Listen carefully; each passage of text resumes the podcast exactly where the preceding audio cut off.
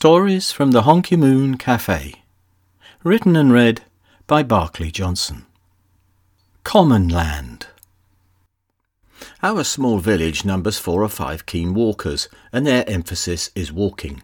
They are members of various walking organisations and take walking very seriously.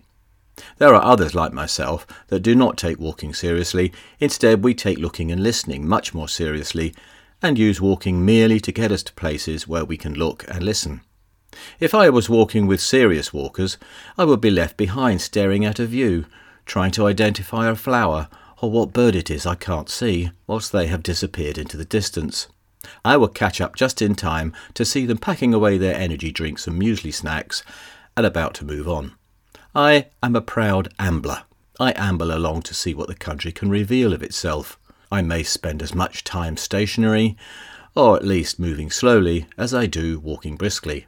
Having been born with an insatiable curiosity, I can't pass something unusual without wondering what it is, why I haven't seen it before, what it does, and why it even exists. In my group of amblers, I am average. On an amble, I could be in company. Ahead there might be one or two, and behind us others, though unseen beyond the bend. I can imagine my parents constantly requesting I catch up, only for me to torment them with persistent, what is this or why is that? I have discovered what they didn't.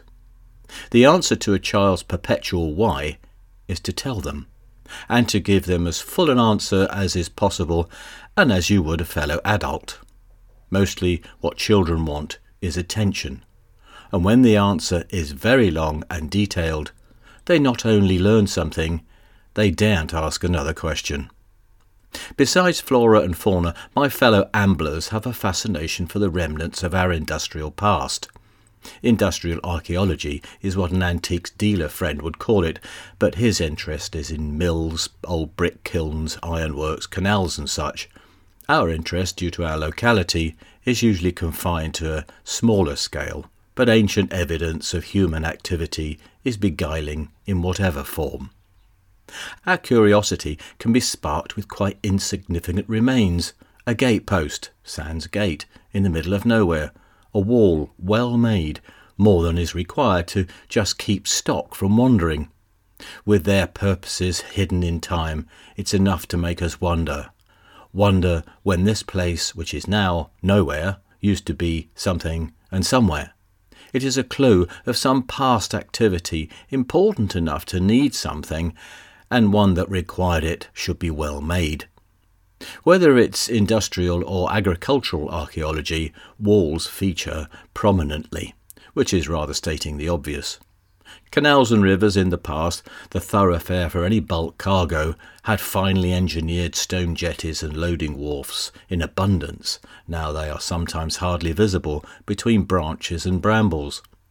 Our walls have had many uses, but it's mostly guesswork that we country amblers have to go on to know what remains as a witness to a past activity. A wall is one thing, but four walls are another. Starting at the old Drum and Monkey, walk to the west, past the car park on your right, and then the village hall on your left. The lane soon turns northwards, and on the left hand side, amongst some beech trees, there's a well used kissing gate through which the path leads up across the common.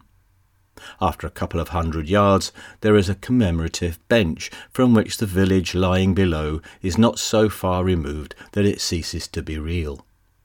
The path continues its gentle climb until much of the surrounding landscape is visible. Kilnbury, the Iron Age fort, is higher to the east of the village, and that conceals the view towards Shipston, and beyond that, Shaftesbury. Looking back from the brow of the common, to the left is Croft Hill, on the slope of which is Davinia's Triple SI and not so far away, the Gothic clock tower of Brimston, the Dawson residence, peeps above a cluster of trees on the Shipston Road. Turning away and beyond the brow, trees build up on either side of the path until well into the wood there is where footpaths cross and where Lola, Paul's dog, would stare at what I couldn't see. Down that right hand path, more used than it was, It now leads to Whistling Jack's and a bench where families regularly picnic. Continue a few hundred yards more, and the footpath drops down onto a broad thoroughfare that is as straight as a die and probably Roman. It's a surprise to find, in comparison to our meandering footpath, something so intentional. Vegetation has encroached from both sides, but the firm surface is still three or four metres wide. It extends in both directions as far as the eye can see. Tall beeches meet overhead and make a vaulted ceiling that has the feeling of a cathedral and provokes that same sense of wonder and respect. By the bank to the right of our path is what appears to be half hidden mounds of fly tipped rubble. A closer examination reveals a more organized structure, typical of one wall being just a curiosity and more being a fascination. The remains are of a single room, a worker's shelter, or a tally gate. A gap in the wall and a stone threshold facing the track indicates a doorway. Not enough of the walls remain to know if there are any windows. There's more rubble remaining on the northern side, which could have been a stack. Even if a dwelling, something of this age and of this type, it would be unusual for it to have any substantial floor, so what has grown within the walls was predictable. Nature reclaims everything eventually. Back home, it was no surprise that the remains didn't feature on my OS map. Neither was I surprised of what else I was reminded. It is more likely that you have driven along a straight road for some distance rather than a country path, to then find it suddenly takes a sharp turn and meanders aimlessly as if it's lost its concentration before finding its way back and continuing in its intended direction. It's not unusual for the detour to have on one side a wall, sometimes a very long one. We can dismiss it as an irrelevant relic, even the magnificent stone gateway that, like the one at Delamere, leads to nowhere. The drive has gone, the parkland is no longer strewn with deer or overseen by a substantial Rococo residence, the estate has ceased to be, and the land has been divided up and sold off. Evidence of the Enclosures Act is everywhere. Land that for centuries had been common land and used by ordinary people, by edict of Parliament, a landowner could claim it as their own, fence it, wall it, and prevent anyone else's use of it. Roads were diverted and footpaths prohibited, so as no common person could trespass on land that for centuries had been free to use, to earn a living from, and to enjoy.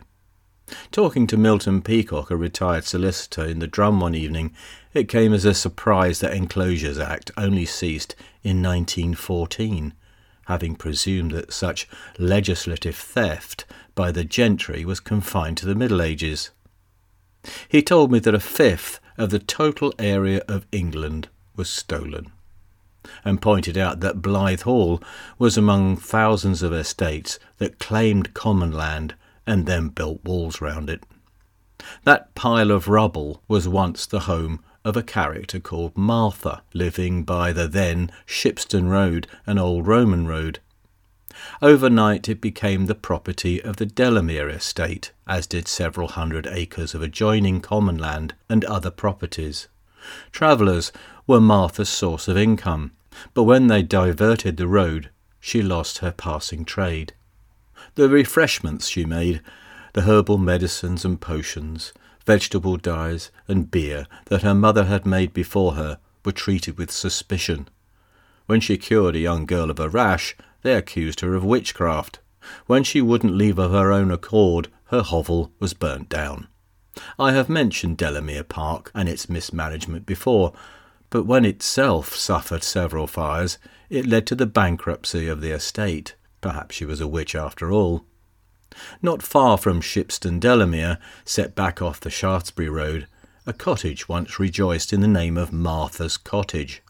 It was from where she took up her trade again after the village built it for her, ironically from the materials salvaged from the ruins of Delamere Park. The common land was never returned. but at least we're permitted to walk on some of it.